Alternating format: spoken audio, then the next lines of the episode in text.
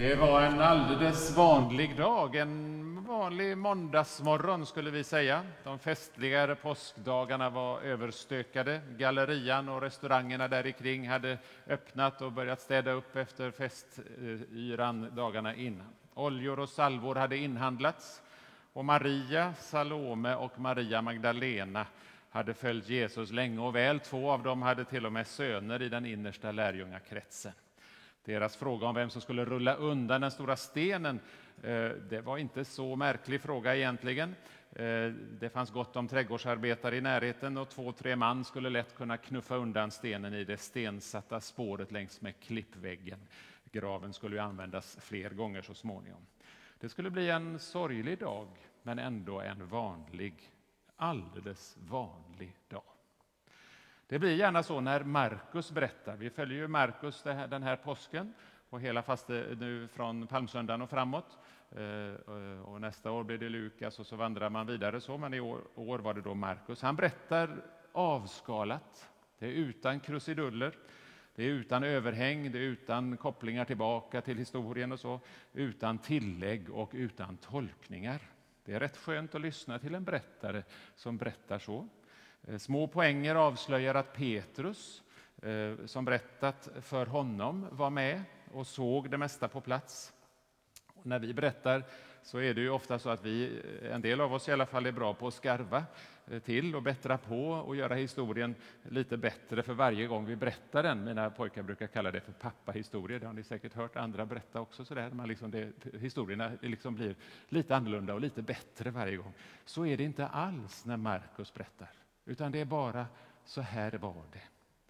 Inga pappahistorier. En alldeles vanlig dag, alltså, satt en ung man inne i graven. Vi hade sagt ängel och vi hade sett vingarna och vi hade hört stråkmusiken. Ängel betyder budbärare och till och med det ordet är lite flummigt. Eh, men Markus säger det satt en ung man i vit dräkt. Han satt där till höger. Det är ointressant vem, men han berättade om Jesus och han satt till höger. Det är ju typiskt sån där ögonvittnesgrej. En alldeles vanlig dag blev kvinnorna förskräckta. Vi hade tänkt lite rädda, men att de snart skulle bli glada igen eftersom vi vet fortsättningen. Men kvinnorna blev livrädda. Mitt i det alldeles vanliga hände någonting totalt otippat. Detta hade ingen av dem i deras vildaste fantasi kunnat ana. De skulle göra i ordning en död kropp, men mötte en tom grav. Var det gravplundrare? Var det romarna? Vad kan ha hänt? Klart de blev dödsförskräckta. En alldeles vanlig dag sökte de Jesus där han inte längre var kvar. Vi hade kallat oss sökare, det är ju lite fint, och vi hade blivit kvar i det gamla och trygga där vi senast anat honom. Men kvinnorna fick reda på vad som hänt och vad de skulle göra. Snabbt fick de ställa om, det blev inte alls som de hade tänkt sig fortfarande förskräckta, darrande och utom sig, säger Markus, gjorde de som den unge berättaren sagt och sprang därifrån. När man söker efter Jesus möter många av oss tomhet först och sen behöver vi ställa om. Han var inte kvar där jag trodde att han skulle vara, i det invanda och trygga. En, in, en alldeles vanlig dag sa de ingenting till någon, för de var rädda. Eh, och där slutar de allra äldsta handskrifterna av Markusevangeliet. Det slutar så. De sa inte någonting till någon, för de var rädda. Vi hade ju försökt bortförklara ett av de här stora mysterierna bland Nya testamentets texter. Eh, vi hade försökt att skyla över lite grann. Men hela hans evangelium slutar alltså med förvirring, rädd, de är rädda, de är förskräckta Eh, och är det kanske så att vi för uppståndelsen från de döda, Jesu uppståndelse är så självklar, vi har ju liksom hört storyn förut och så där, så vi kan inte ta in hur otroligt stark den måste varit för de allra första. Det som hände denna alldeles vanliga måndagmorgon, eh, skulle det varit här, eh, har förändrat livsvillkoren för människan. Det är inte längre sant, helt enkelt. Det är inte längre sant att livet handlar om att äta och sova och andas och köpa och äta och sova och dö. Så är det inte.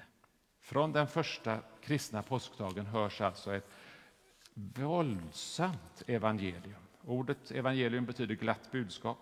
Orden tränger tvärs igenom allt annat och tänk dig nu att du kommer, eh, någon kommer till dig, berättar lite halvviskande, ivrig, så glad så att hon knappt kan hålla orden inom sig. Det bara bubblar upp så här. Du, du, du, du, du måste bara få höra. Så här, så här, där orden liksom bara stakar sig. Så måste det varit när de väl kom till lärjungarna och började berätta.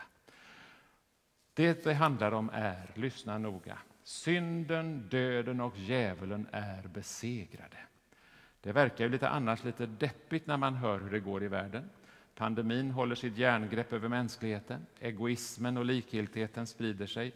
Eh, polariseringen sprider sig, säger man. Det liksom går utför.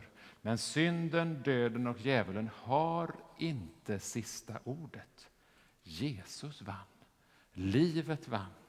Inte pandemin och inte ens döden som verkar så slutgiltig får sista ordet. Det finns alltså hopp trots allt. Vad får det för betydelse en vanlig, en alldeles vanlig dag? En måndag morgon, eller en söndag, eller en torsdag. Hur kan man beskriva det utan att det fladdrar iväg och blir flummigt? Och jag tror det är rätt bra att göra någonting då. Man kan ju höra mycket bra saker och man kan tänka ja visst, det måste jag tänka på. Men när man börjar göra grejer så kommer, flyttar det också på insidan. Påsknatten, den vi just har genomlevt, var länge finalen i dopundervisningen i kyrkan. De vuxna som hade liksom fått aning på det här med Jesus och så, de fick gå i en lång lärjungaskola. Eh, de fick lära sig allt, de fick vara med om allt, men inte att fira den heliga nattvarden eftersom de inte var döpta. De fick smyga iväg efter undervisningen och så fick de komma tillbaka nästa söndag. Och när de väl döptes sen på påsknatten så var det som om som om de följde med Jesus ner i dopvattnet och upp på andra sidan. Eh, ner i döden och upp på andra sidan uppståndelsen.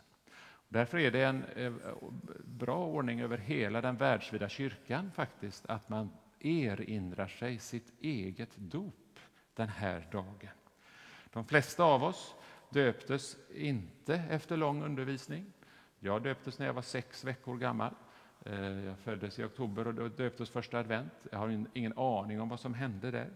De flesta kan inte minnas någonting av det här. Eh, och vi döptes inte på påsknatten. Och för många av oss har också ordet dop flummat iväg och blivit något annat, namngivning eller familjehögtid eller, eller någonting annat än detta, gå, att gå genom vattnet från död till liv. Dopet handlar alltså att om att dö och uppstå med Jesus. Ner i dopgraven, ner i vattnet och upp på andra stranden.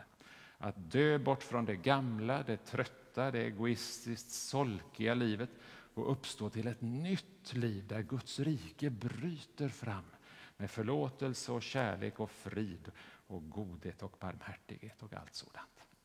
På påskdagen idag så står eh, Fässbergs kyrkas dopfunt mitt i mittgången. Eh, när du kommer till Fässbergs kyrka nästa gång så kan du passera en av kyrkans dopfuntar, eh, dopfuntar står nere i vapenhuset. Där finns lite dopvatten, man kan ta lite vatten på, på ett av fingrarna och så fylla i sina dopkors i pannan och över munnen och över hjärtat. Allt jag tänker, allt jag säger, allt jag är eh, tecknar jag med det heliga korsets tecken. Och idag eh, så får du fylla i dina dopkors när du passerar. Eh, också om du kommer hit och tar emot den heliga nattvarden så kan du passera dopfunten på vägen. På nytt får du dras med Jesu totala seger, totala seger över synden, döden och djävulen. Låt oss nu därför med stor glädje och förtröstan stå upp och tillsammans bekänna vår kristna tro.